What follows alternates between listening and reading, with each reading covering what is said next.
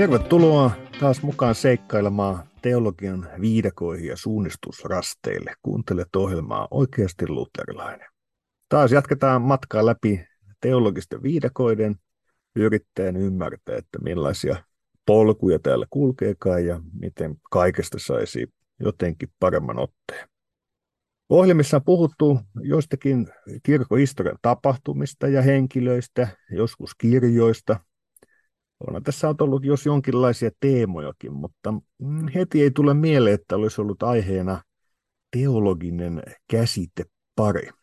Olen pitkään ja polvelevaan ja varmaan täysin utoppiseen mahdollisten jaksojen kultareunuksiseen haavellistaan kirjoittanut ainakin, että olisi ilo käsitellä joskus teemaa erottelua laki ja evankeliumi. Se jää vielä tänään ainakin odottamaan, mitä mahdollisuuksia elämä meille antaa. Voi myös olla, että kun joku kuulee, että jaksossa käsitellään teologista erottelua ja käsitteitä, niin iskee välitön Heideggerilainen maailmaan heitetyn tuska ja ahdistuskohtaus ja menee älypuhelin tai radio kiinni. Sekin voi olla joskus ihan hyvä.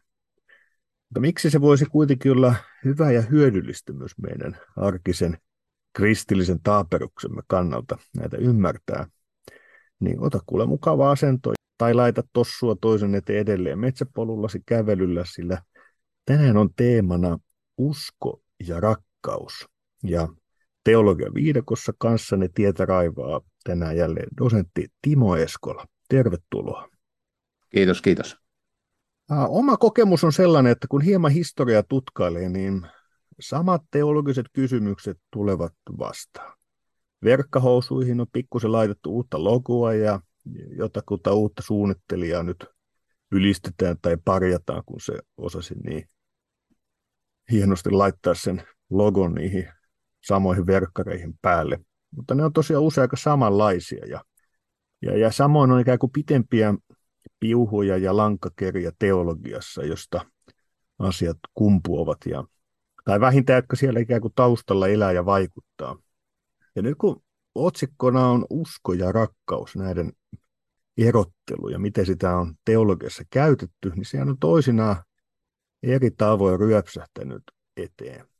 Ja ehkä ensin voisikin kysyä, että onko tämä nyt jotain meidän kammioteologien elämän vastaista erikoista mielenkiintoa, vai, vai millaista ajankohtaista ja kirkollista mielenkiintoa asialla ehkä mahdollisesti on?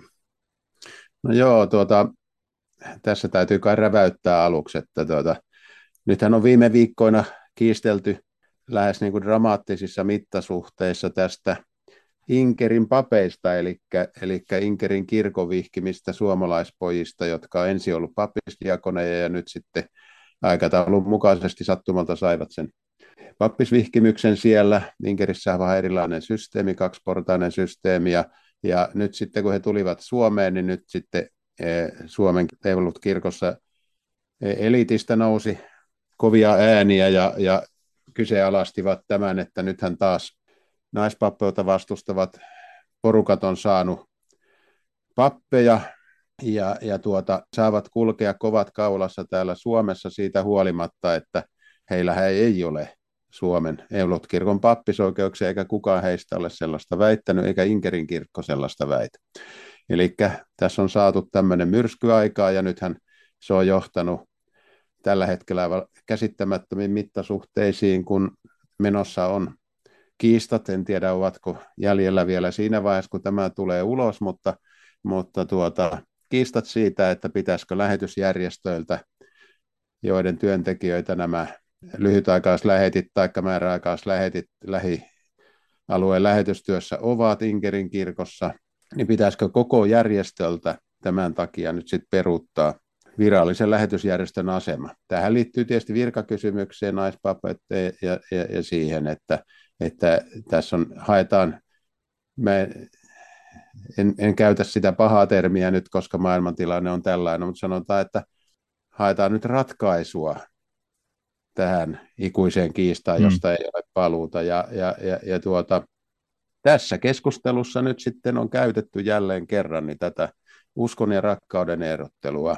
Eli on väitetty huomatkaa, että nyt mä puhun niin kuin Helsingin Sanomat, että on väitetty, että uskon ja opin kysymykset kuuluvat ikään kuin omaan lokeroonsa ja sitten, sitten jotkut käytännön asiat muut tai, tai moraali ja tämmöiseen liittyvät asiat kuuluvat eri yksikköön ja, ja ne, niissä jälkimmäisessä saa sitten olla vaihtelua ja nyt sitten tässä kirkon virassa, saarnavirassa olisi tämmöinen erottelu, että, että se viran sukupuoli kuuluisi muuttuvaisiin ja, ja, ja virka itse, apostolinen virka, muuttumattomiin asioihin teologiassa. No tämä voi olla aluksi vähän kummallinenkin jako monille kuulijoille, mutta tuota, se pikkuhiljaa tässä taatusti selvenee, kun vähän tätä pöyhitään. Ja, ja tuota, näitä nimitetään näitä alueita nyt uskon ja rakkauden alueiksi. Eli että usko on pysyvää ja rakkaus sitten muuttuvaista. Tässä on nyt ensimmäinen esimerkki. Sitten Nokkela oppilas huomaa heti tässä, että tätä samaahan on käytetty tässä niin sanotussa homokeskustelussa, eli samaa sukupuolta olevien kirkollisen vihkimyksen yhteydessä ja muidenkin tähän liittyvien aiheiden yhteydessä.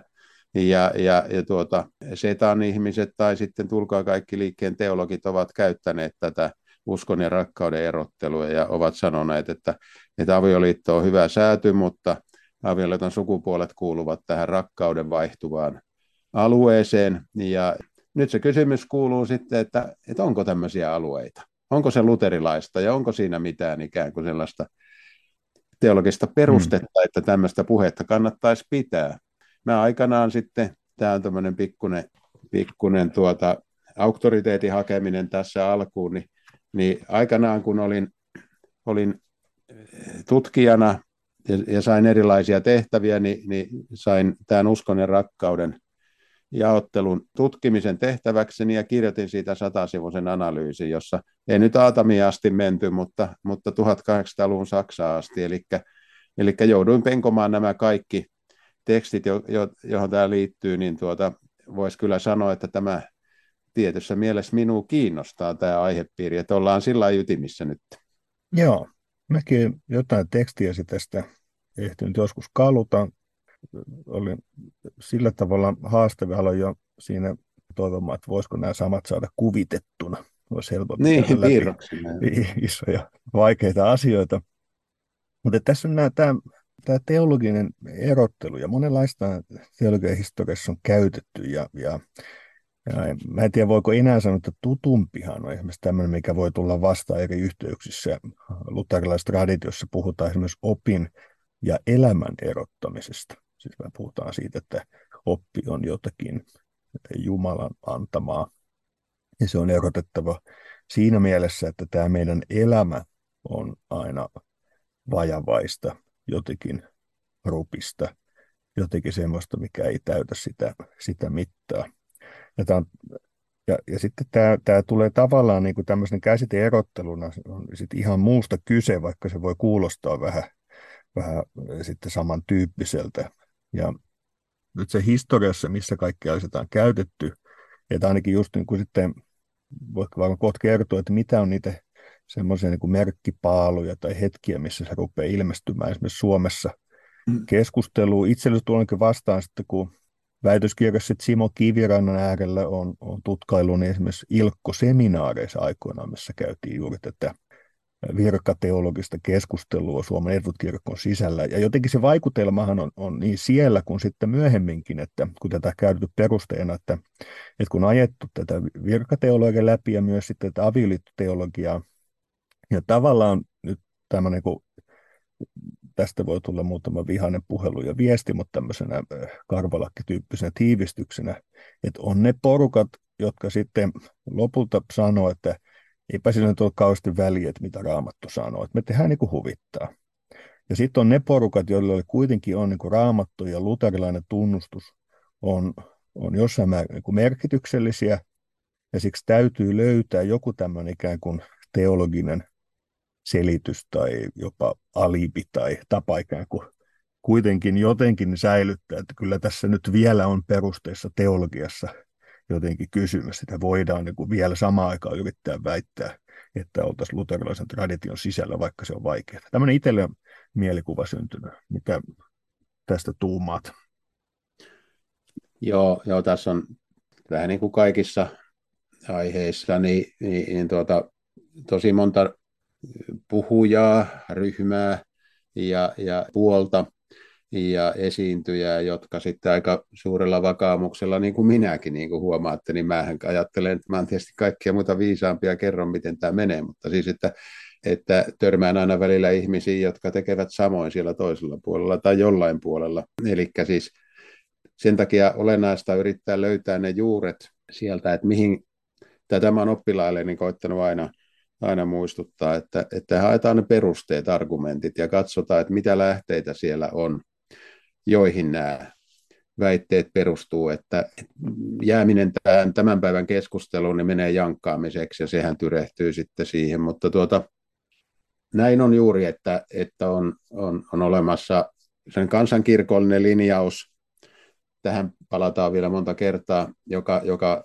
kasvaa semmoista Ruotsista tulleesta teologiasta jo, jo tuolla sotien jälkeen 50-luvulla ja, ja 60-luvulla ja ollut tosi vaikutusvaltainen Suomessa, eli, eli voi olla lähes kuka tahansa, vaikka kotimaan aikaisempi päätoimittaja tai muinainen päätoimittaja, joka sitä on ajanut vuosikymmeniä Suomessa, eli siis aivan avainpaikoilla olevia teologeja, tai sitten voi olla näitä tämän uuden Luther-tutkimuksen koulukunnan, niin sanotun Mannermaan koulukunnan ihmisiä, jotka, jotka jollain tavalla joku heistä, ne, se ei ole mikään yhtenäinen joukko tietysti sekään, mutta nimenomaan niin kuin viittasit siihen, että on tällaisia niin kuin vakavasti otettavia teologeja, jotka käyttää tätä jaotusta ja jotka sitä vie. Sitten on niitä kirkkopoliitikkoja, jotka on tosiaan sieltä naispappeusdebattien alkuvaiheista, suunnitteluvaiheesta Ilkosta lähtien näitä käyttänyt ja, ja, ja tuota, tässä on tosi, tosi pitkä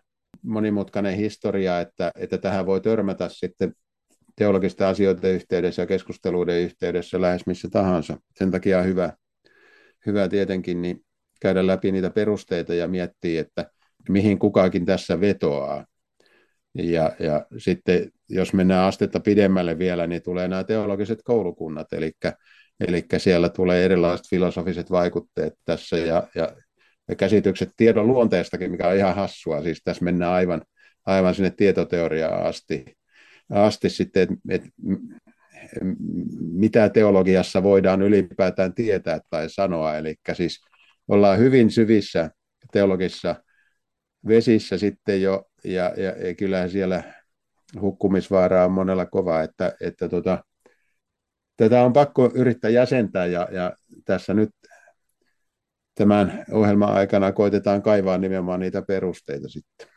Joo. Oma kysymys liittyy myös juuri siihen, että miten kaukaa on hyvä lähteä, lähteä liikkeelle, koska sen yksittäisten kysymysten kautta päästään mä sanon sitä, niin aika, aika pohjamotiin. Siis sama kuin puhutaan vaikka virkateologiasta, niin joku ajattelee, että mitä te nyt semmoisesta kiistelette, että jos se on vaikka Kristusruumiin käsi, niin ajatella, että se on sinänsä aika tärkeä juttu, mutta kun se yhdistyy siihen muuhun kroppaan, niin se, se on aika, aika tärkeä ja se vaikuttaa sitten lopulta kaikkeen.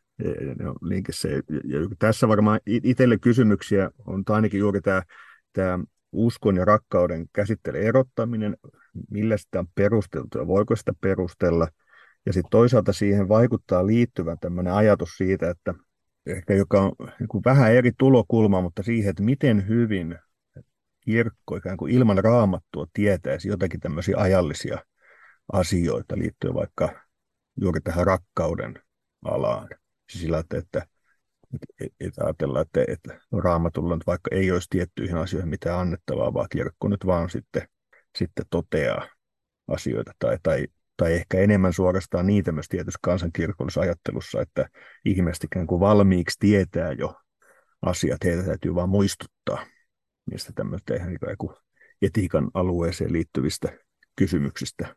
Ja, ja, ja, ja että tämä etiikan toteuttaminen ja varmaan tämä niin luon, ihmisen luonnon jumalatuntemus, paljonko tiedetään luonnostaan, on, on oma juttunsa.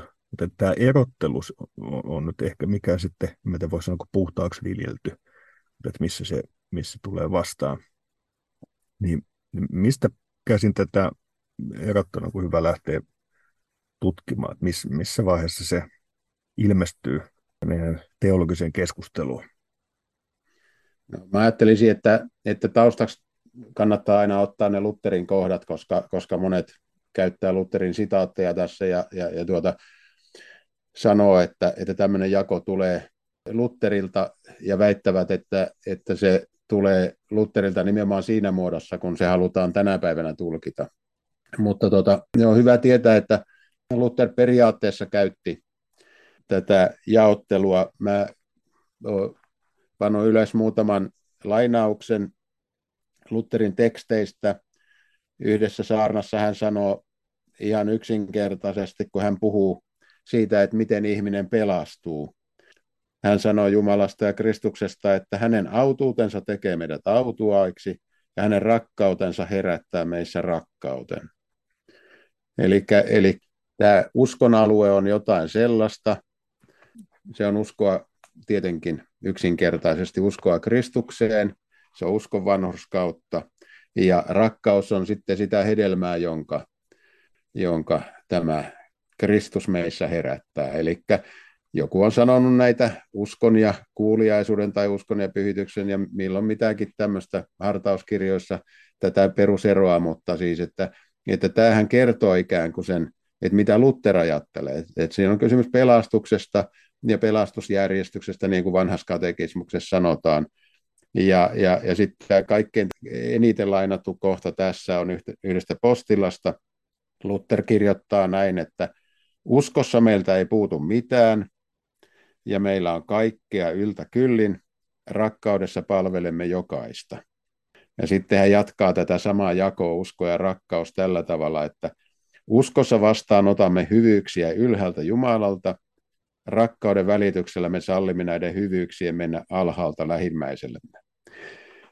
Eli tässä ei ole minkäännäköistä tämmöistä opin ja etiikan välistä eroa tai jotain tämmöistä, tämmöistä tuota, virkaan liittyviä juttuja tai, tai mi, mitä voisi nyt nykyään kuvitella tai väittää, vaan se aivan yksinkertaisesti sitä, että näitä ei saa sotkea näitä asioita, että uskoa Kristukseen ei saa sotkea siihen, että minkälaista hedelmää kristitty sitten kantaa, eikä myöskään sitten siihen, mistä Paavali puhuu tässä vastaavassa jaossa sitten, kun, kun hän, hän puhuu hengestä ja lihanteoista ja sitten, sitten siitä, että kristittynä ihmisellä on tämä sisäinen taistelu, että, että joka päivä pistetään pois ne asiat, jotka houkuttelevat elämään toisten ihmisten kustannuksella ja, ja synninmukaisesti ja eletään tämän lihan ja hengen taistelussa, että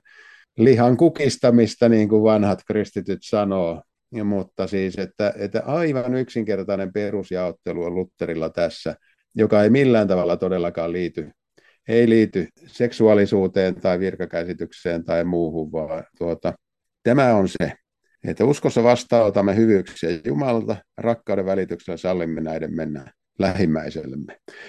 Tämä on hyvä pitää mielessä, tästä se lähtee. Ja sen jälkeen, kun katsotaan myöhemmin muutama esimerkki tuolta historiasta, että millä tavalla tätä on väännetty, niin, niin sitten aika äkkiä huomataan, että, että se, se on todella lähtenyt sitten elämään ihan omaa elämäänsä, kun sitä on liitetty erilaisiin yhteyksiin, mutta tuota, tämä on se Lutterilta tuleva lähtökohta.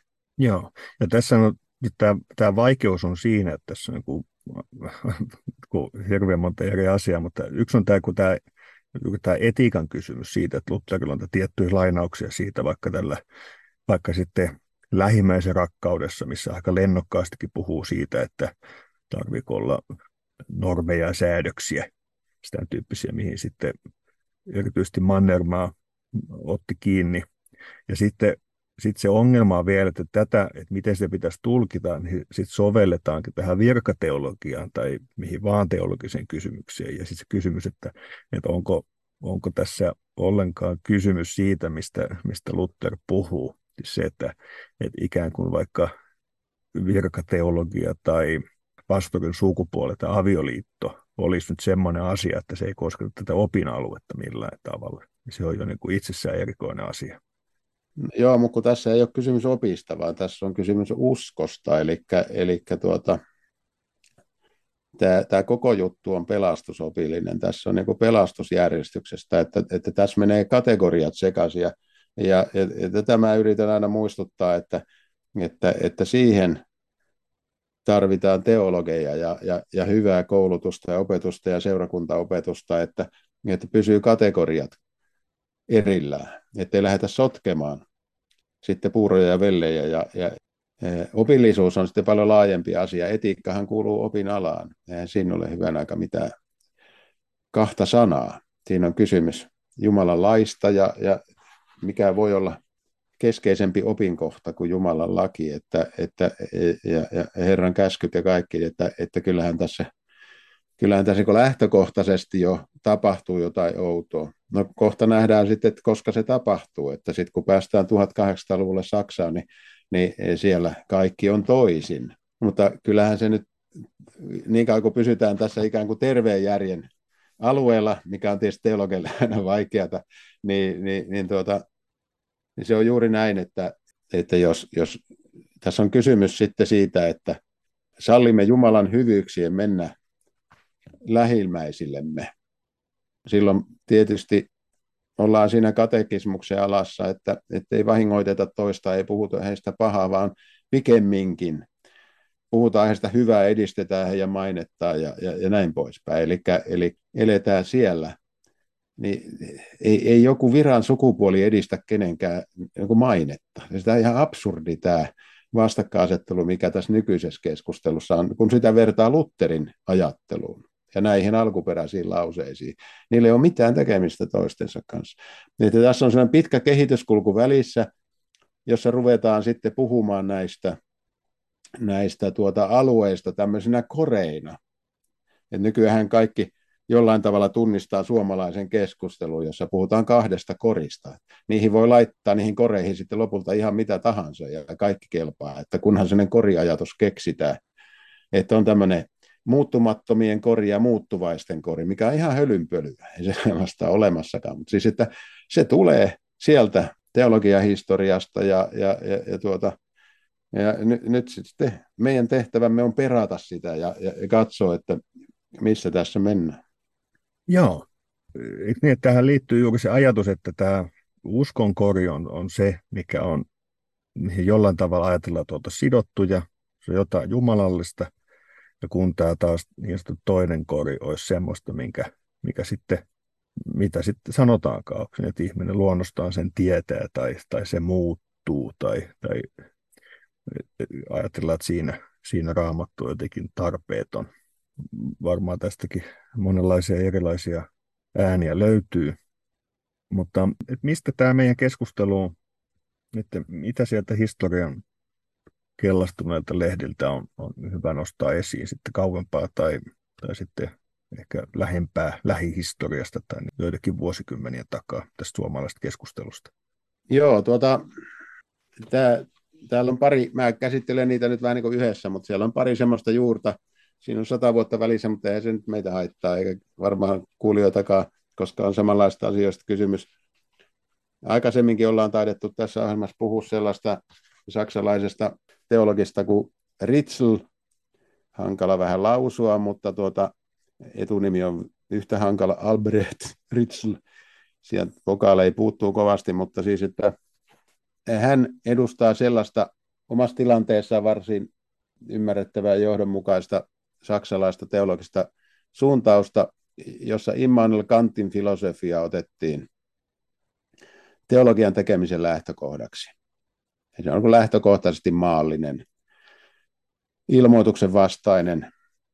Teologian tekemisen tapa, jos puhutaan näillä meidän tämän hetken termeillä, ja se tarkoittaa sitä, että hänen mielestään sellaiset uskon kysymykset, jotka liittyy Jumalan kohtaamiseen, niin ne ei ole lainkaan rationaalisia järjellisiä, vaan siis ne on sellaisia, jotka on ikään kuin suuria periaatteita, jotka ohjaa ihmisen elämää. Ja, ja nyt Ruotsissa Lundin yliopistossa otettiin sata vuotta sitten 1930-luvulla, 1920-luvun lopulla, niin, niin, niin todella sata vuotta sitten otettiin nämä todesta, ja siitä tuli semmoisen kanttilaisen tai uuskanttilaisen teologian keskus siitä Ruotsin Lundin yliopistosta. Ja nyt näitä kahta voidaan viedä ihan rinnakkain, koska, koska nämä ruotsalaiset toi tämän saksalaisen teologian Pohjoismaihin ihan yksi yhteen. Ja nyt siinä alkuperäisessä ajatuksessa oli se, että Ritslillä ensin, että koska uskonto on tällainen, niin, niin, niin silloin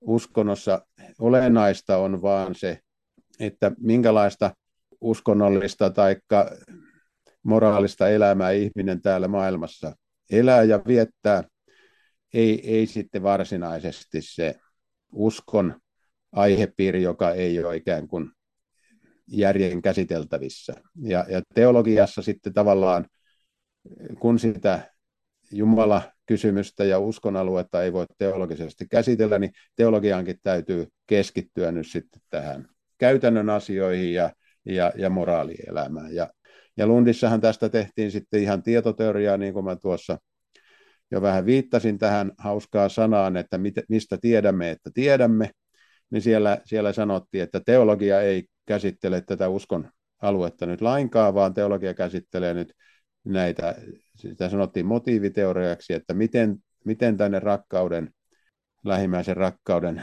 esiintulo, ilmitulo ihmisten keskuudessa niin kuin voidaan määritellä, jäsentää ja, ja, ja kuvata. Ja, ja se, se on niin kuin yksi, yksi alue tätä, tätä Lundin teologiaa, mutta sitten tältä Immanuel Kantilta, mä olen kyllä niin voivotellut, kuulkaa elämäni aikana kymmeniä vuosia tätä, voi Manu Manu. Tämä Kant oli kyllä sellainen veijari, että kun Kant väitti juuri näin, että Jumala on suuri periaate, joka oikeuttaa meidän moraalikäsityksemme, no kaikkihan tietää tämän kategorinen imperatiivi ja nämä, nämä on koulussa käyty ja ne Immanuel Kant tunnetaan juuri tästä. Niin tuota, sitten Kant väitti, että että kun tämä suuri moraalin takaaja on siellä olemassa, niin sen jälkeen ihmiset keskenään pohtii eri ikäkausilla aina ja siis aikakausina, että, että minkälaista tämä etiikka sitten on, mitä on oikea moraali. Ja, ja, ja tässä mielessä on tietysti vaihtuvaa, koska siis se menee ihmisyhteisöstä toiseen ja sukupolvesta toiseen. Ja, ja Kant oli vielä sellainen kehitysuskovainen kulttuurioptimisti, ja hän ajatteli, että ihmiskunta kehittyy moraalisesti eteenpäin. Eli uskonnotkin häviää pikkuhiljaa sen takia, että yhteiskunnasta tulee niin moraalinen ja kaunis, että se toimii hyvin. Eli, eli tuota, hän e-, ehdotti jo tämmöistä YK-kaltaista e, moraaliyhteisöä, kansainvälistä moraaliyhteisöä, joka, joka sitten ratkaisee kaikki maailman ongelmat, siis tämmöiset moraaliongelmat, väkivaltaongelmat ja, ja, ja muut. No totta kai nyt kun lehtiä lukee tänä päivänä, niin tajuaa, miten kaukana se on niin kuin hmm. todellisuudesta, mutta siis tämmöinen optimismi on ollut, tähän avaa siis koko Euroopan mentaalihistoriaa nyt tästä, tästä kovasti, siis että me näemme, että, että tämmöinen humanistinen, jälkikristillinen ja kristiuskovastainen humanismi on tämmöisen kehitysoptimismin vallassa, ja, ja ikävä, ikävä kyllä luterilainen teologia suurelta osalta ollut, siis että, että, että siitähän seuraa juuri sitten tämä ajatus, joka Lundissa jalostettiin aivan huippuunsa, että, että on keskityttävä kristilliseen moraalikäsitykseen ja toisekseen se täytyy määritellä sellaisen niin kuin ihmisen luontaisen moraalitanun avulla, eli, eli sellaisen, että siitä on käytetty joskus tämmöistä termiä, että, että jokainen sukupolvi istuu ikään kuin pyöreän pöydän ääreen ja sitten keskustelee tästä, että, että, että minkälaiset moraalikysymykset nyt on tärkeitä ja miten niihin otetaan kantaa. Että siinä moraaliasiassa ei ole mitään pysyvää. No, mä joskus sitten pelottelin opiskelijoitani tässä, että, että kun tämä on nyt tämmöistä suo pohjoismaista luterilaista perintöä, niin oletteko ajatellut koskaan, että mitä tässä hiukan niin kuin menetetään? Et ensimmäinen puoli on se, että, että sitä siellä sisältöpuolella, uskon sisältö ei ole oikeastaan mitään, koska siellä ei tarvita enää kristologiaa, ei tarvita kolmiyhteistä Jumalaa, eikä tarvita muuta kuin tämmöinen tämmöinen hämäräperäinen ta- taivaallinen hahmo, joka oikeuttaa ikään kuin tämmöisen pyrkimisen hyvään, eli se uskonoppi menetetään sieltä kokonaan ja tämä eh, luterilaisista on tämä uskon osasto. Ja, ja, ja sitten, tämä oikeastaan voisi tästä tapauksessa sanoa, koska se ei liity edes siihen usko- ja rakkausjakoon oikeasti. Ja tämä opin puoli menetetään kokonaan. Ja sitten tämmöinen eettinen pohdinta, niin sekin menetetään, koska tuota, ei ole etiikan perusteita ei pidä hakea raamatusta. Tämä on ihan häkellyttävää, mutta näihin, näihin lukemattomat ihmiset sanoo Ruotsissa ja Suomessa, että etiikan perusteita ei pidä hakea raamatusta, vaan ne, ne on sellaisia, joista ihmiset päättää keskuudessa. Viimeisenä Suomessa sitä on e, pispana ollessaan Björn Wikström esittänyt mm. kirjassa monta rakkautta. Se on jatkuvasti esillä. Aina toistuu ja toistuu ja toistuu. Ja tämä tulee vain sieltä Lundista. Eihän raamatusta saa tällaista käsitystä. Mutta kun raamattu on tietysti jätetty jo nurkkaan, eli siis, että sieltä sitä ei kuulu hakea, koska raamattu on vain semmoinen vanha historiallinen antiikkinen kirja, joka on jäänyt, saa jäädä sinne historiaan. Niin jos tämä Lundin teologinen asetelma otetaan todesta, niin kristiuskolla ei ole sen paremmin oppia kuin etikkaakaan. Sillä ei ole mitään. Hmm. No ehkä silloin sitten kirkkokäsikirja tai jotain, että kun kristiusko on museo ja on kiva ko- kokoontua sinne tämmöisiä antiikkisia liturgioita. Niin monethan harrastaa tätä keski- ja kirkkolaulua, niin, niin jotain tällaista sitten, mutta siis, että teologisesti aivan mahdoton. Niin. Joo. Mainitsit tuossa äsken Björn Wikströmin ja siitä tuli mieleen myös aiempi arkkipiispa Jon Wikström, joka piti näitä teemoja myös esillä omissa teksteissään ja arkkipiispana ollessaan, joka just toteaa, että, että, että kirkolla ei niin periaatteessa mitään uutta eettistä tarttava yhteiskunnalle. Ikään kuin, että, että kirkolla ei olisi mitään ymmärrystä, jota jo kaikilla ei periaatteessa olisi. Ja sitten tässä keskustelussa usein ne, jotka jotenkin vetoaa näissä kysymyksissä raamattuun, niin leimataan tähän tota, nyt ikään kuin reformoitua tai tämän tyyppistä niin kuin, hitusen erikoinen asetelma siihen, siihen tulee. Ja se varmaan liittyy osaltaan myös, siis, sit täytyisi puhua ihmisopista, antropologiasta, että et, et, et mä ainakin tulkinut sitä kautta, että tässä on ikään kuin liian positiivinen käsitys ihmisyydestä. Että ajatellaan, että luterilaisuuteen kuuluu tämä, että, että meidän kuitenkin suhteessa Jumalaa on ainakin joku katko tai hälyääny. Ja, ja, ja siinä, että vaikka me uskotaan yleiseen ilmoitukseen, voidaan tietää Jumalasta joitakin asioita, ehkä paljonkin lain alueella olevaa muuten, mutta se on aina vääristynyttä ilman ilmoitusta ja tarvii juuri sen ilmoituksen korrektiivin. Ja, ja tässä se, se tulokulma, et mikä toistuu nyt Wikström yhtenä niin kuin, keskeisenä toimijana, mutta et monilla ihan tunnetulla suomalaisella teologialla tämä näkökulma, että, että kirkolla no niin, ei, ei ole mitään tämmöistä ikään kuin raamattuun pohjautuvaa etiikkaa tai opetusta elämän suhteen. Että, me, me että se jotenkin tulee suorastaan se ajatus, että, että, että kirkolle ei voisi olla yhteiskunnasta poikkeavaa etiikkaa, joka kuulostaa sitten kyllä hyvin, hyvin erikoiselta. Joo, tämä on totta, että, että näitä puheenvuoroja kuulee jatkuvasti Suomessa ja tämä on hyvin yleistä. Ja, ja siinä totta kai lähtökohtana on, on tämä eurooppalainen kulttuurihistoria kaikki ne, eli, eli, eli tuota, minkä jokainen tietää, että Ranskan valistuksen kautta ja sitten Saksassa tämän kanttilaisen filosofian kautta viimeistään, niin, niin ajatus synnistähän on kadonnut siis, että sehän on korvautunut sillä, että, että ihminen on vain huonosti koulutettu ja, ja, ja tarvitaan parempaa kulttuuria. Että tämmöinen kulttuurioptimismi on, on ollut, ja kulttuurievoluution ajatus, mikä on hirveän yleinen semmoinen, sehän nousee 1200-luvulta lähtien, mutta siis, että, että, että se on, että, että kulttuuri, ihmisten kulttuuri menee myönteisesti eteenpäin ja kehittyy ja kehittyy, niin sehän vaatii sen ajatuksen siihen, että ei ole syntiä. Ihminen ei tee pahaa, ihminen ei halua pahaa ihminen ei ole, ei ole niin kuin, tällä tavalla olemuksellisesti ongelmissa ja sen takia tämä menee diskuteeraamalla sitten tämä, että, että miten, miten päästään aina näistä eteenpäin. Ja tämähän on tietysti poliittisesti ollut hirveän vahva sitten vasemmistossa, koska tämä on marksilaisuuden perusajatus ja, ja, ja, ja tuota, siellä on niin kuin linkki tähän poliittiseen teologiaan ja, ja miksei siis politiikkaankin, koska siis tämä, tämä sama sama piirre on, on näissä molemmissa, mutta jos pysytään tässä vahvasti teologisella puolella, koska siinä riittää tekemistä, niin sitten mä oon tullut sieltä Lundista Suomeen, että, että se tuli, tuli tosiaan jo 50-luvulla ja, ja, ja 60-luvulla ja, ja, ja meillä oli merkittäviä systemaattisen teologian opettajia täällä, jotka omissa kirjoissaan näitä, näitä sitten ajoi. Ensimmäinen on tämä Erkki Niinivaara, joka kirjoitti kirjan Maallinen ja hengellinen, ja, ja sen alaviitteet on suoraan pitkiä sitaatteja Lundin teologeilta. Ja toinen on sitten tämä dogmaatikko Lennart Pinomaa, joka kirjoitti Lutterista tämmöisen Voittava usko, 1959 jo julkaistu, niin, niin, niin tuota, joka lainaa myöskin jopa lähes niin kuin, niin kuin mä joudun tutkimuksessa huomaamaan, hän suurin piirtein kääntää sellaista saksalaista uskanttilaista teologiaa siellä, ja, ja sitten sitaatit on, on, on, on sen lisäksi sitten sinne Lundiin, niin, niin Ruotsiin, niin, niin, tuota, niin, niin siellä tämmöisten vaikutteiden kautta nämä, nämä on tullut niin kuin kahteen alueeseen. Tämä Niinivaran kautta tämä sen kansankirkollisuuteen ja, ja sitten tämän Lennart Pinomaan kautta sitten Luther-tutkimukseen ja Lauri Haikola myös, joka on täällä suomalaisen Luther-tutkimuksen semmoinen varsinainen oppi-isä siellä taustalla.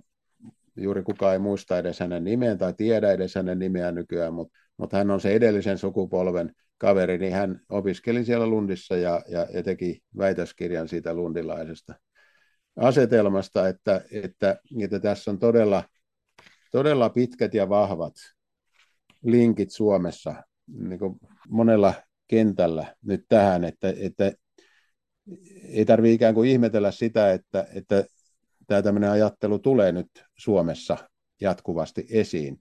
Pikemmin voi sanoa, että olisi huonoja oppilaita, jos ei se tulisi, koska sitten tämä on jankattu nyt sitten, mitä tässä nyt tulee, 60 vuotta tätä on jankattu Suomessa, kaksi sukupolvea. Niin on, onhan tässä nyt hyvänä aika ehtinyt tapahtua.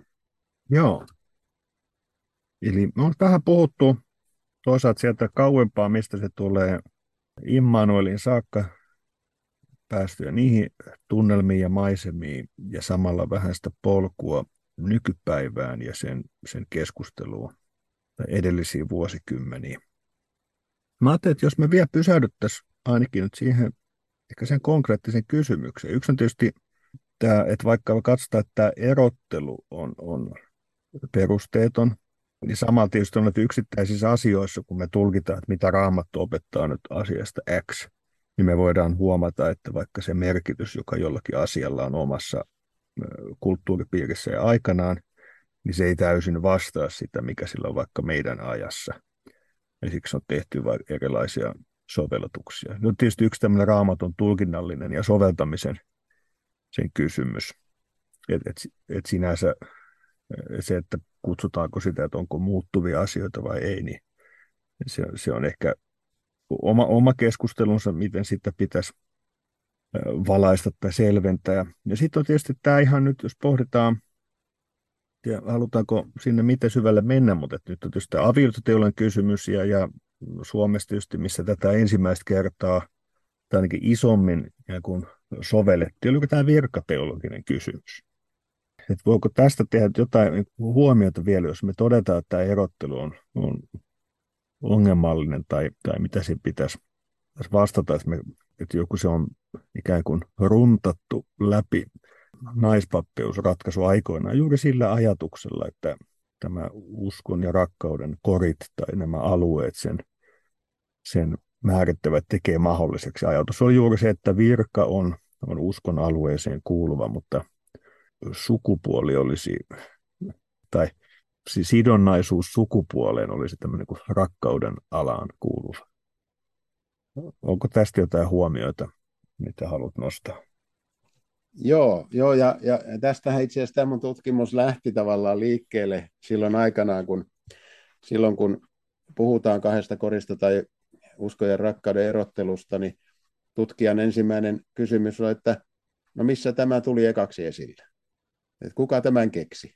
Näinhän se aina täytyy mennä. Täytyy mennä sinne juurille hakemaan se, että, että, että mistä tässä oikein on kysymys. Ja, ja silloin sitten nämä, nämä arkeologiset kaivaukset tuolla kulttuurin saralla ja teologian kirkon kentässä niin veivät Ilkko kakkoseen, eli, eli naispappeuskeskusteluiden valmistelutyöryhmän kokoukseen, jossa oli systemaatikkoja ja, ja tutkimasi Simon Kiviranta siellä myös yhtenä keskustelijana ja materiaalia on paljon ja tärkeimmät jutut julkaistiin teologisessa aikakauskirjassa, eli, eli aika hyvin on dokumentoitu tämä.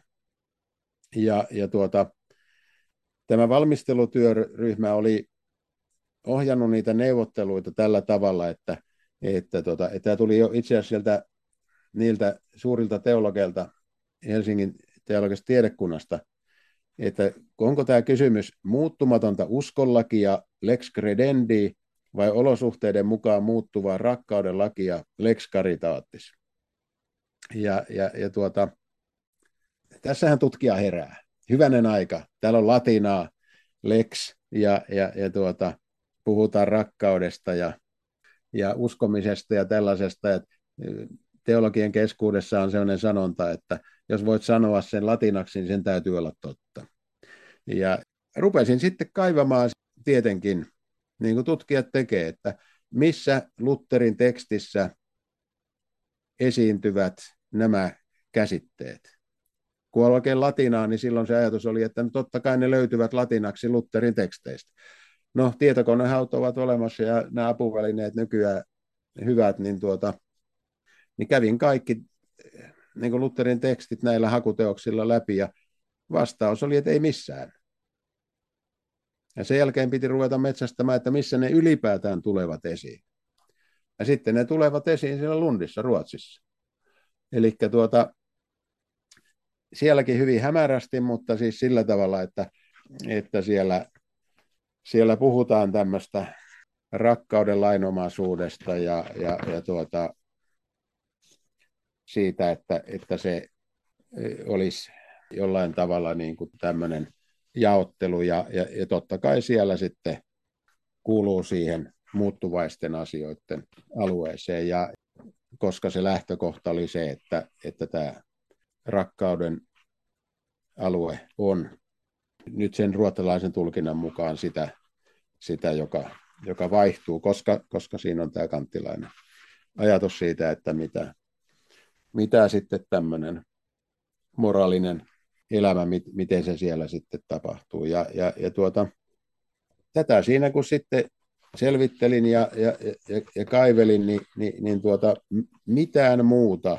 selitystä en tähän mistään löytänyt. Mä otin yhteyttä useampiin varmaan kirjeitse, niin kaikkiin elossa olleisiin, ilkossa olleisiin teologeihin ja vähän heidän tuttaviinsakin – ja kysyin, että mistä tämä jako tuli, kuka sen keksi. Niin tämä oli, kuulkaa, niin kuin elokuvassa olisi ollut, että, että, että kaikki rupesi ämpyilemään sieltä, ei, ei muista, ei, jostain se varmaan, ei, ei tiedä. Joku sen toi, mutta kuka ei kertonut, kuka sen toi siihen. Siis että, että niin kuin olisi komediaa seurannut. Tämä on aivan mieletön tilanne.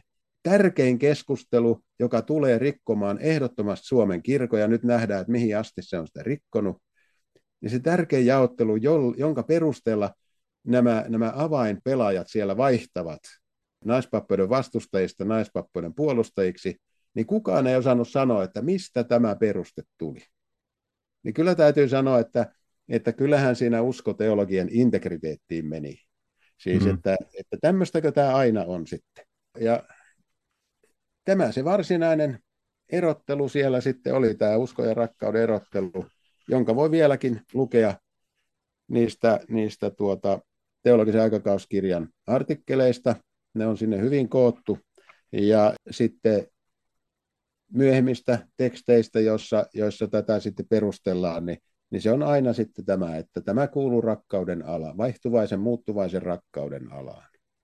Ja silloin, silloin se liittyy tämmöiseen, että sitä ei ole ikään kuin ainoa ongelma tässä, tässä keskustelussa, vaan siis se toinen ongelma on se, että silloin kun tämä peruste, siis Lutherhan ei vienyt sitä niin kuin etiikan perusteluihin suinkaan, mutta nyt kun nämä lundilaiset veivät sen sinne etiikan perusteluihin, niin, niin silloin siinä tapahtui tämä, mikä voisi tarkemmin sanoa vielä, että etiikka erotettiin raamatusta ja Jumalan käskyistä. Ja silloinhan nousee seuraava teologinen kysymys, että ahaa, että ovatko Jumalan käskyt siis muuttuvaisia? Ovatko kymmenen käskyä tai kaikki niiden sovellutukset ja vuorisaarnan jutut muuttuvaisia? Et voiko esimerkiksi väkivallasta tullakin yhtäkkiä sopiva asia tai, tai puolison pettämisestä, tai tulee niin kuin absurdi kuva siitä, että tämmöinen jumalaton aikamme elämä, joka rikkoo kaikkia Herran käskyjä vastaan, niin, niin tuota, se onkin yhtäkkiä kristillistä elämää ja kristillistä moraalia. Jos kerta nämä ovat muuttuvaisia, että, että, että niin kuin käskytkään eivät voisi olla sitten, sitten pysyväisiä. No sieltä löytyi sitten toinen tämmöinen alue, jota, jota rupesin penkomaan tässä syvemmin, ja, ja sehän on se, että, että ei tietenkään, ei Lutterilla eikä Raamatussa, niin, niin tuota, asia on aivan päinvastoin. Eli siis, että Lutherhan linkittää Jumalan käskyt luomisen lakiin. Se on niin luomisen järjestys. Niin ikuisesti pysyvää, koska se on yhtä vanhaa kuin luominen. Ja, ja sitä ei voi koskaan muuttaa. Se ei, voi niin ikinä muuttaa olemustaan. Ja nyt Lundissa väitettiin aivan päinvastoin, että tämä luonnollinen ihmisen luotu moraalilaki, niin se on jatkuvasti muuttuvaa. Ja se, se vaihtuu ja vaihtuu ja vaihtuu. Et kaikki on päälaillaan. Ja samalla sitten itse joutuu ihmettelemään sitä, että, että tota, eikö kukaan huomannut tätä. Siis mitä porukkaa tämä systemaattisen teologian asiantuntijat on Suomessa silloin ollut 70-luvulla ja 80-luvulla. Siis että, että eikö, eikö kukaan sanonut vastaan silloin, että, että tämä moraalin alue ei suinkaan ole muuttuvaa. Ja, ja, ja käskyt ovat rakkautta. Nehän nimenomaan edustavat rakkautta. Ei tarvitse kahta sivua lukea Paavalia, kun, kun ymmärtää, että, että, että kaikki käskyt toteuttavat ja täyttyvät tässä. Niin kuin Jeesuskin tietysti opettaa, mutta siis, että ne ovat rakkautta ja rakkautta. Silloin kun ollaan siellä etiikan alueella, niin silloin se raamatun ja luterilaisen tunnustuksen todellisuus on aivan toisenlainen. Ja nyt tämä pohjoismainen Luther-tulkinta ja kansankirkollinen teologia, joka näkyy sitten tässä virkaratkaisussa, niin ovat menneet tästä aivan päälailla. Ne on kävellyt käsillään pää alaspäin tämä koko homman läpi. Hmm. Mulla on semmoinen kuva näistä muinaista ilkkoseminaareista mieleen, että, että en tiedä, mistä alun perin se on tullut, mutta että se, missä se on tuotu esille, on, on, on Eeva Martikaisen esitelmä tai alustus, joka ilmeisesti on, todettu Tuomo Mannermaan kanssa yhdessä tavalla tai toisella, toisella työstetty. Ja, ja se on kiinnostavaa, sitten kun katsotaan Mannermaan teologiaa, mitä hän on isossa osassa tässä, tässä vaikuttanut, niin siellä on tämä olisi joskus kiinnostavaa vertailla enemmän tätä Mannermaan etiikka-ajatusta, missä on tämä muuttuvaisuuden ajatus. Kaikki ikään kuin pysyvä on jotenkin ongelmallista. Ja on kiinnostavaa nyt aika tuoreessa kirjassa, joka Kopperi ja Saarinen on tehnyt Mannermaan teologisesta koulukunnasta, niin siinä on tämmöinen kuin kiinnostava havainto siitä, että he totesivat, että Mannermaan koulukunta jatkaa ikään kuin samaa uusprotestanttista teologista perinnettä, jossa kirkko oppi ja, ja, ja samalla sit siihen liittyviä asioita, siis tämän kuin seurakunnan ytimessä, mitkä ne asiat on, on hyvin taka-alalla. Ja missä ja kun pelastus ei ole syvimmiltään kiinni sanotaan instituution tekemissä asettamistoimissa. Siis, siis jossakin, missä Jumala on asettanut joku ja, ja, ja on, on, on annettu pidettäväksi joku asia, vaan se heillä oli niin tarkoitus varmaan linkittäytyä tämmöiseen niin vanhakirkolliseen jatkuvuuteen ja muuhun. Mutta se on kiinnostava havainto nyt, nyt niin kuin uudempi tutkimus, kun rupeaa analysoimaan tätä ajan, ajanjaksoa, niin esittääkin tämmöisen väitteen, että itse asiassa he oli aika lailla kiinni myös monessa asioissa sitten tässä edellisen vuosisadan teologisessa maisemassa, ymmärsi he sitä sitten itse tai ei. Ja, ja mikä tulee sitten myös, myös kun puhuttiin tässä etiikan alueella tästä, että et, et onko, että et miten paljon sitä voi erottaa juuri opista, tai niin kuin totesit, että et, et sehän menee niin kuin mahdottomaksi, me luotaan Paavalin kirjat, että me sanoen todetta, että ei meidän tarvitse tämmöisiä enää lukea ollenkaan. Mutta kiinnostavia maisemia tässä päädytään. Joo, tota, olen itse miettinyt tätä jännitettä, joka tässä on, ja, ja ihmetellyt tätä siis, että, että tässä on jonkunlainen kaksijakoisuus, ja, ja nyt ei ole ihan varmaa, että, että mistä nämä huippuluokan tutkijat niin kuin missäkin vaiheessa ammentavat, koska tuota, Tuomo Mannermaa ja hänen koulukuntansa tunnetaan ennen kaikkea kansainvälisesti siitä, että hän vastustaa uuskanttilaista Luther-tulkintaa. Siis todella maailmanlaajasti hänet tunnetaan siitä. Ja minä arvostan hänen tutkimustaan juuri siitä näkökulmasta. Ja on paljon oppinut häneltä. Eli, tämä on aivan yksilitteistä, että asia on näin. Ja samalla sitten nämä hänen kirjoituksensa suomalaisesta kirkkopolitiikasta ja virkakysymyksestä jotenkin tuntuvat heijastavan tätä lundilaista jaottelua. Ja, ja, ja tuota, nämä eivät kyllä sovi yhteen. Tässä on joku, joku erikoinen juttu. Mutta, mutta se, silloin sitten mennään tänne, tänne tuota, ihmisten niin kuin henkilökohtaisiin arvostuksiin ja sidonnaisuuksiin, joista, joista ei voi enää tietää mitään, eikä voi heiltä kysyä, eikä heidän ystävänsä vastaa. Eli siis, että, että, että tuota, sitten ollaan juuri tässä, että, että nuoremman polven Kari Kopperi ja muiden tämmöisten lahjakkaiden tutkijoiden niin kuin tehtävänä on tietysti avata sitä.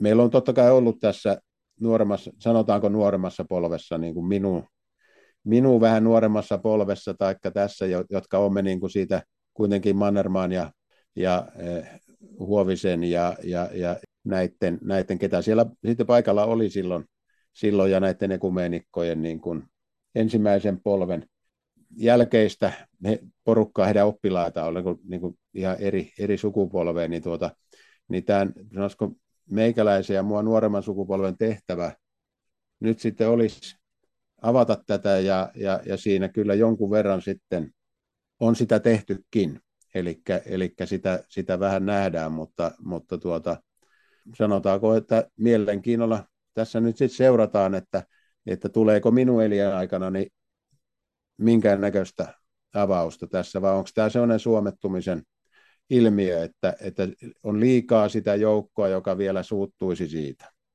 Että, että kun koko, mä olen esittänyt hyvin suorasukaisia väitteitä nyt tästä lundilaisesta kansankirkollisuudesta ja tämän Niinivaaran vaikutuksesta.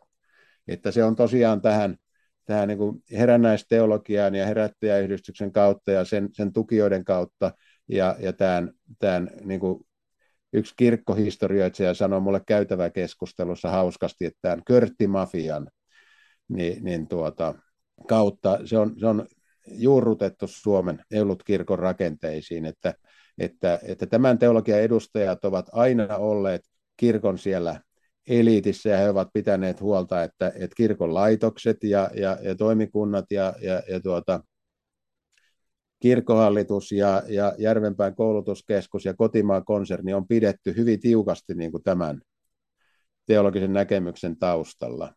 Ja, ja mä olen sitten monissa kirjoituksissa tuonut esiin myöskin, kaivannut tuolta historiasta esiin sitä, että miten laajasti tämä näkyy näiden ihmisten, lähinnä miesten eli herrojen kirjoituksissa tämä teologia ja lundilainen teologia ja, ja he eivät suinkaan sitä häpeile, vaan he väittävät, että se on nimenomaan tämä niinivaralainen teologia on, on ainoata todellista luterilaista teologiaa, ja, ja, ja, ja tuota, tämä on niin kuin joka paikassa, niin hirveän vaikea on lähteä nuoremman tutkijan tietysti tätä avaamaan. Ja kyllä mä olen sitä ihmetellyt tässä, että meillä on ollut paljon ekumeenikkoja ja dogmaatikkoja, jotka ovat vastustaneet sitä uuskanttilaista teologiaa periaatteessa, niin miksi sieltä ei ole tullut yhtään voimakasta ääntä joka olisi kyseenalaistanut Niinivaaraa tai Lennart Pinomaata tai, tai sitten näitä Ragnar Bringiä ja näitä Ruotsin. Eihän heissä ole mitään säilyttämistä. Siis he ovat tutkimuksen kohteita siinä kuin jotkut muukin. Anders Nygren ja siellä on loputon määrä näitä uuskanttilaisia teologeja. Niin, niin tuota, olisi voinut kyllä avata tätä kysymystä. Mutta tässä on joku omertan laki, että tätä ei saa avata. Ja todella, kun mä lähetän kirjeitä ja kysyn tälle vanhemmalle polvelle, niin, niin kukaan ei vastaa, kukaan ei sano, kukaan ei tiedä mitään. Tämä on aivan ihmeellistä. Mutta siis, että tämmöisessä maailmassa me elämme. Tämä on niitä yksi näitä kirkkopolitiikan realiteetteja. Ja, ja kyllä mä ajattelen, että tässä on liian paljon pelissä. Että, että tässä on ollut tämmöinen ajatus, että, että tämä virkakysymys, josta nyt, jonka takia tämä nyt taas nousi pinnalle tässä, joka on nyt 30 vuotta ollut tässä sitten ylikin, niin, niin, niin tuota, tämmöisenä jakavana tekijänä Suomessa ja, ja, ja tuottanut nämä, nämä aikamoiset seurannaisvaikutukset ja ristiriidat ja, ja, ja vaikka mitkä, niin, niin moni luterilainen teologi on halunnut kuitenkin, niin kuin alussa jo vähän puhuttiin siitä, niin on halunnut, että, että sille, näille ratkaisuille olisi sellainen luterilainen vastaus, joka on pitävä. Ja se on nyt tämä uskon ja rakkauden erottelu. Että, että tota, jos se olisi pelkkä tasa-arvokysymys, niin moni ihminen näistä ei olisi vaihtanut mielipidettään, eikä olisi lähtenyt tätä niin sanottua naisvapautta sitten puolustamaan ja hyväksymään. Mutta nyt kun siihen löytyy tämmöinen luterilaisuuden nimissä oleva vastaus, jota ei missään nimessä saanut kutsua lundilaiseksi tai uskanttilaiseksi, niin, niin tuota, niin silloin sitä perustetta ei saa koskaan enää hylätä, sitä ei saa asettaa kyseenalaiseksi, koska, koska moni ajattelee, että hän menettäisi ikään kuin sen vahvimman perusteensa. Ja, ja tässä on jotain tämmöistä ihmisen psyykkeen, psykologiaa sisälle eh, menevää ilmeisesti, ja tunneelämää ja kaikkea, siis että, että, että on jotain, mitä ei saa tapahtua. Teologia ei saa ottaa esille totuutta edes historiasta, koska se voi uhata mun tämmöistä integriteettiä tai tämmöistä mun kasvojani ja vaikka minkälaista niin kuin, niin kuin nykypäivänä tässä. Ja jos ajatellaan tätä, että kuinka kauan suomettumista ja, ja, ja näitä, näitä, tätä vääristelyä politiikan puolella on yritetty kaivaa esiin, ja montako, monenko tutkijan elämä on tuhottu sen varjolla, niin on tämmöistä tiitiselistä juttua niin tämä on vähän sellainen kirkon tiitisen lista, tämä kaksi korjaa, että, ja usko ja rakkaus, että, että tota, tai uskanttilainen teologia, että, että se on nyt vaan siellä kassakaapissa, eikä tiedä, että kuin, kuin monen ihmisen ja sukupolven täytyy mennä hautaan ennen kuin sitä uskalletaan sieltä ottaa ulos.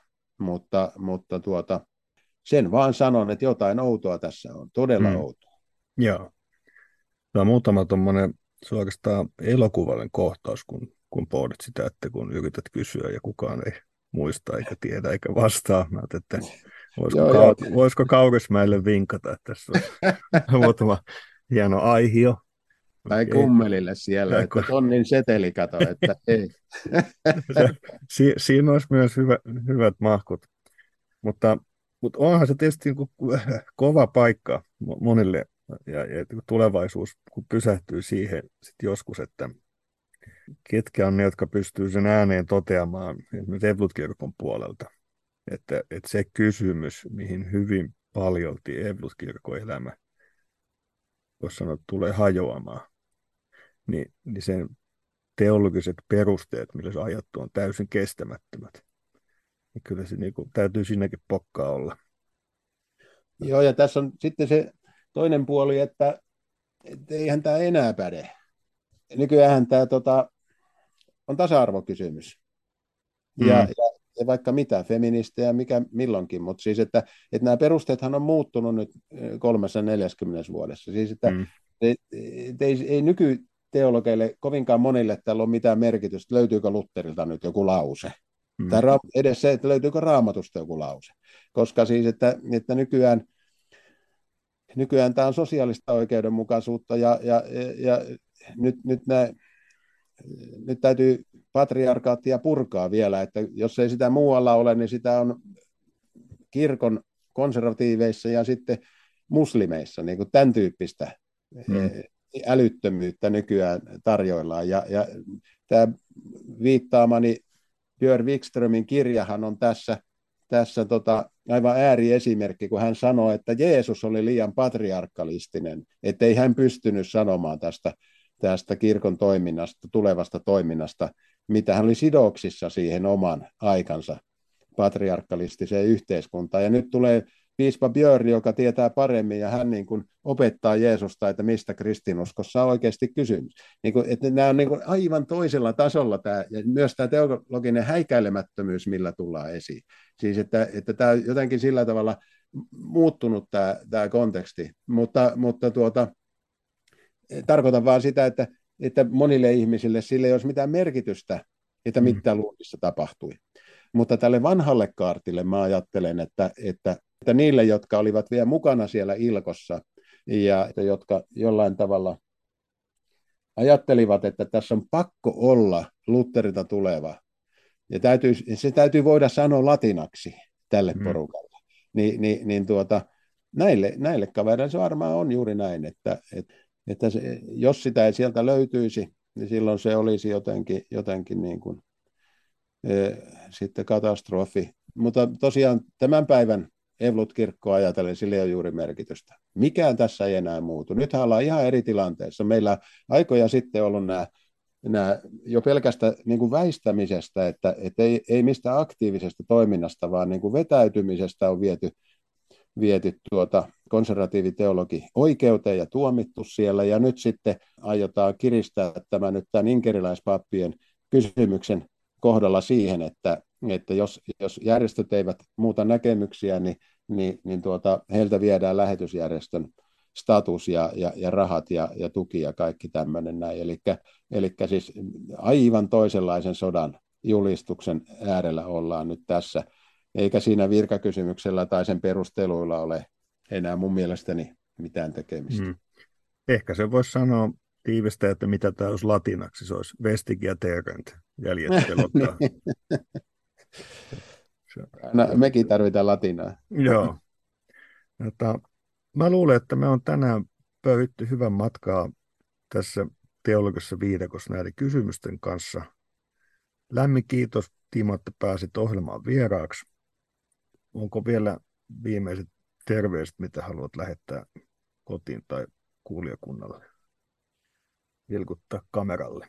Niin, no oikeastaan vaan tämä, mistä lähdettiin liikkeelle, tämä Lutterin varsinainen lähtökohta, joka, jonka voisi sitten sanoa vielä, että, että viimeisellä sitaatilla hän, hän muistuttaa, että, että toisaalta vaikka rakkaus ei tee vanhurskaaksi, se kuitenkin todistaa siitä, minkä nojalla persona on vanhurskas, nimittäin uskosta. Että viime kädessähän tässä on kysymys armosta ja uskon vanhurskaudesta ja, ja, ja tuota, kun niihin perehtyy, niin sitten kaikki muukin asettuu kyllä kivasti kohdalleen. Joo, näihin tunnelmiin on hyvä päättää tänään. Jatketaan seikkailua teologian maisemissa taas seuraavassa jaksossa. Siihen saakka, moi moi!